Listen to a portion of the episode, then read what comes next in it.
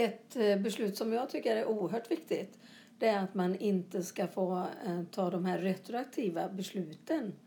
För eh, om man träffar många av våra fackliga kamrater de vittnar ju om hur de går med medlemmar som får ett retroaktivt beslut att de inte har rätt till sjukersättning och då kan flera månader ha gått. Nu från och med 1 januari så ändrar vi på det. Att inga retroaktiva beslut får tas. Det är väldigt viktigt. Vad, vad betyder det alltså? Man får inte ändra i... Nej, det betyder egentligen att när man blir sjukskriven och lämnar in det då till Försäkringskassan så innan man fått ett beslut eh, då, eh, till den enskilda individen så får man inte säga att du får ingenting från den dagen. Så som det är idag så kan det vara så att du får ett besked tre månader senare kanske. Och då har vad heter det, du fått ett avslag. Vilket innebär att eh, personen har ingen ersättning eh, överhuvudtaget utav den tiden. Och det är ju förödande för den enskilde. Mm. Andra förändringar på gång? Det har hänt mycket i sjukförsäkringen sen eh, vi tog över makten. Den sjukförsäkring vi har idag den sattes i sjön av en borgerlig regering 2008. Den byggde helt och hållet på att det var individens ansvar.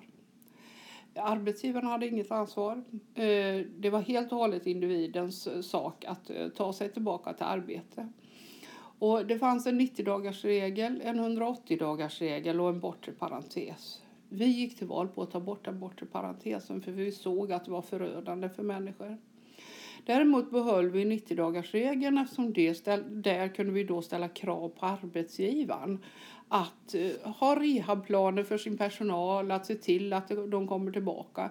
Det har vi också ett, eh, flera punkter i ett program för eh, där vi har slutit avtal med arbetsgivarorganisationerna, med de, vad heter det, arbetsmarknadens parter och framför framförallt SKL.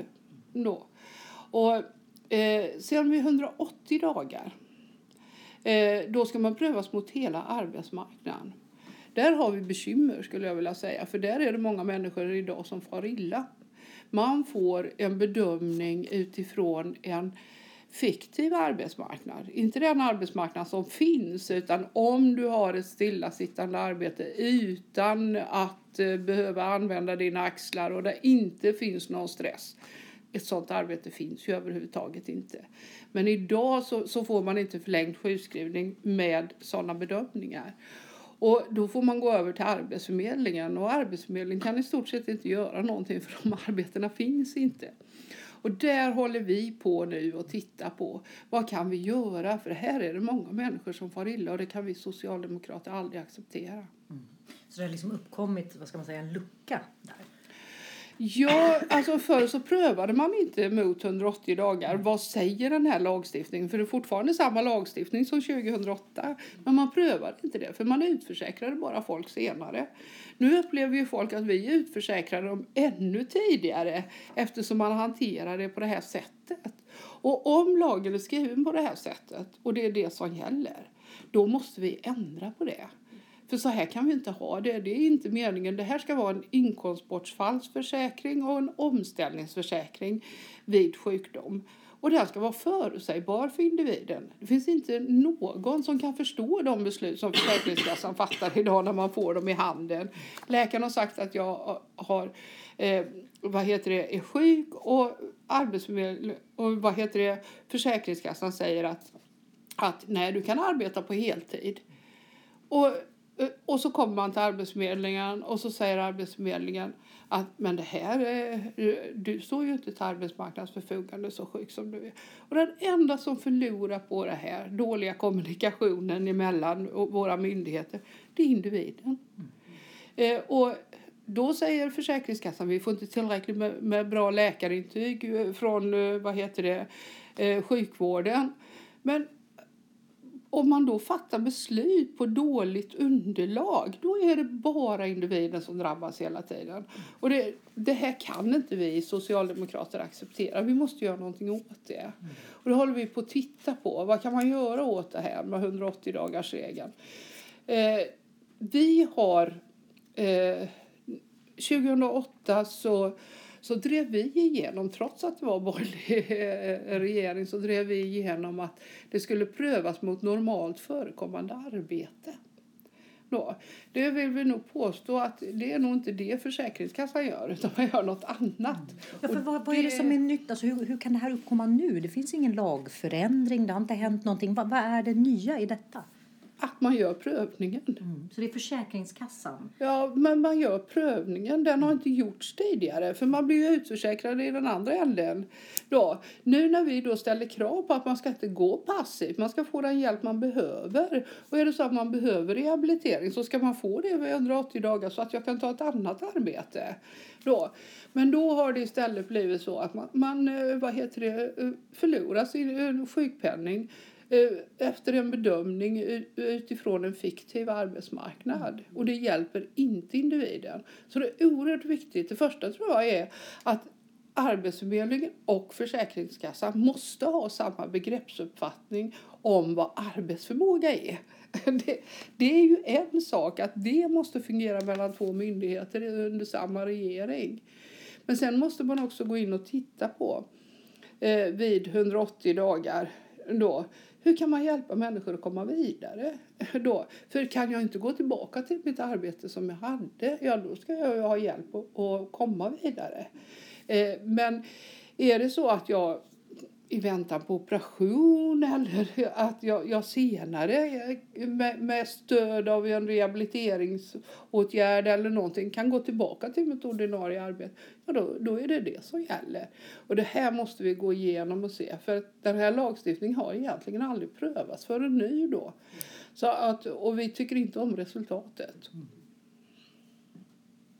Det låter ju inte som nej, en socialdemokratisk politik. Nej, och det är det ju inte. För det är ju den borgerliga förra regeringen som införde det här. Vi tog ju bort det som vi kallar för stupstocken och den är borta. Men då blir det precis som Pia säger, nu prövar man och gör det då vid 180 dagar som man inte gjorde innan. Utan man lät det gå ännu längre. Och det som är också som vi kan prata om flera gånger det är ju faktiskt att den här, bara för att det har passerat 180 dagar så är det ju inte precis att personen blir frisk eller så eh, eller är ännu sjukare eller så. Så just varför man har 180 dagar det kan ju vara väldigt individuellt. För det finns ju de som kanske är tillbaka på jobbet kanske vid 200 dagar och på samma arbetsplats som man var innan. Och det blir jättebra för individen. Men sen finns det ju de som ska rehabilitera sig tillbaka men behöver fler dagar. För som vi vet att en del sjukdomar eller olyckshändelser man har drabbats utav att det kommer inte gå eh, på 180 dagar utan det kommer ta längre tid. Och då är det ju viktigt att man får den hjälpen då oavsett om det är att man ska gå tillbaka till sitt eh, ordinarie jobb som man har eller så måste vi också se till att individen då som inte kan gå tillbaka till sitt jobb för man kanske har en sjukdom eller skadar sig så allvarligt så att man kanske inte kan gå tillbaka till sitt annat jobb eller utav andra orsaker definitivt ska byta arbetsmarknadsområde. Och då måste vi ju se till att vi har både en arbetsmarknadspolitik som eh, stöttar upp det här och likadant en utbildningspolitik som, eh, som också fångar upp personerna. Och det har vi ju verkligen satsat på i flera år i vårt budgetalternativ. Men när vi vill förändra i sjukförsäkringssystemet som vi vill, vi socialdemokrater, så måste vi också vara medvetna om att den parlamentariska situationen som den ser ut i riksdagen idag, då Det är det alltså- svår... Alltså, ja, vi har inte riktigt makten i riksdagen idag. Så troligtvis får vi inte igenom sådana här förändringar som vi socialdemokrater vill. Det Så paradoxalt nog så har det någonstans för, för en, en grupp människor faktiskt försämrats situationen. Ja, det, det måste man ju säga. Just för att det prövades inte tidigare. Och då, då vid den bortre parentesen man blev utförsäkrad då, det var ju ändå längre bort. Nu när det prövas, och det prövas ju utifrån att man ska inte gå under långa, långa tider eh, eh utan att få eh, den hjälp man behöver. Och därför är det bra att det finns eh, en station som säger nu tittar vi på, hur ser det ut här? Behöver du något vidare för att komma vidare? Eh, och, om den prövningen hade gjorts och, och, man hade använt sig av många olika möjligheter som vi har satt i sjön genom ökad företagshälsovård, ökade rehabiliteringsmöjligheter, större krav på arbetsgivare och så vidare så, så hade det, det varit bra. Men det är inte så den används utan man gör bedömningar utifrån eh, en alltså en arbetsförmåga mot en fiktiv arbetsmarknad. En, påhittad arbetsmarknad. Ja. ja, och när man då kommer till Arbetsförmedlingen så har, finns det ju inga möjligheter att få ett arbete och då har man inte hjälpt individen framåt någonstans. Och det måste vi titta över för det var inte det vi ville. Mm. Och, och vad gör regeringen för det? De håller ju på att titta på det här givetvis och de gav Försäkringskassan i uppdrag att följa upp vad händer med de människor som, som eh, har eh, vad heter det, eh, inte fått förlängt vid 180 dagar. Vad händer med dem sen? Kommer de i arbete eller kommer de tillbaka till sjukförsäkringen eller vad händer med dem? Eh, det uppdraget eh, gjorde Försäkringskassan så att man la ut det till ett callcenter som ringde 600 personer.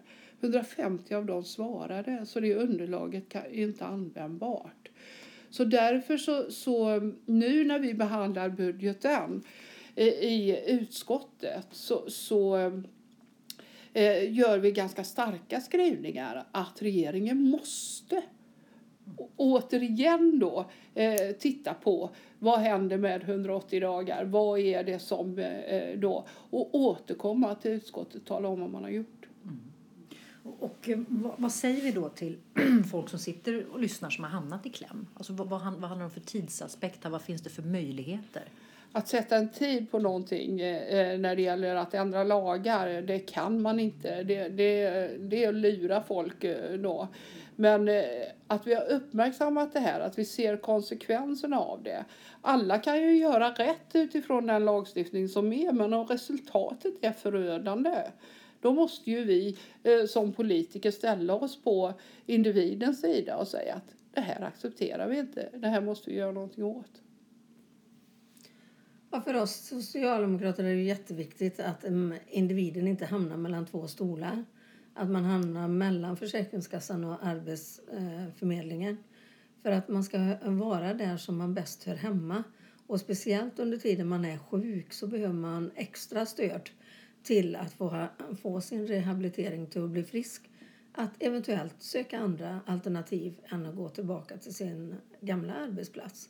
Men sen måste vi också eh, säga till en och annan arbetsgivare hur gör du med arbetsmiljön? Hur ser du till att förebygga ohälsa bland personal?